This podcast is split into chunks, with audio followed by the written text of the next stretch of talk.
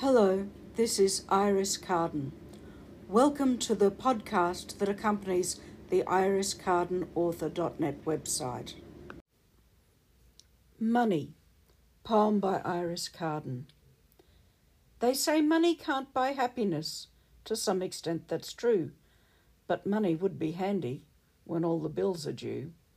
Living on the financial edge or struggling on even less and budgeting with nothing creates a lot of stress. I'm sure there comes a point when more cash will not help, when unexpected costs are easy, when bills don't cause a yelp. But that point is limited to the very privileged few. A few more bucks still matter to the likes of me and you. They say money can't buy happiness. I'd like to put it to the test. Give me millions of dollars, see if I'm at my happiest. Oh, the things I'd love to buy, like a home with disabled access. I'd pay my bills with a smile and use the hashtag truly blessed. I'd help the people I know who've struggled just like me. Hashtag blessed to be a blessing.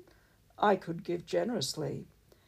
But as it is, I must struggle with expenses day to day, trying my best to budget all the bills I'll need to pay.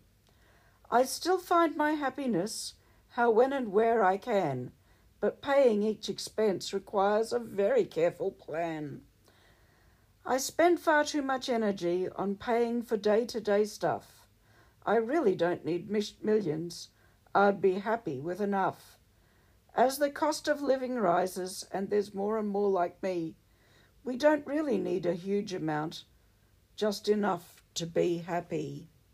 I hope you enjoyed today's episode. I'll see you next time.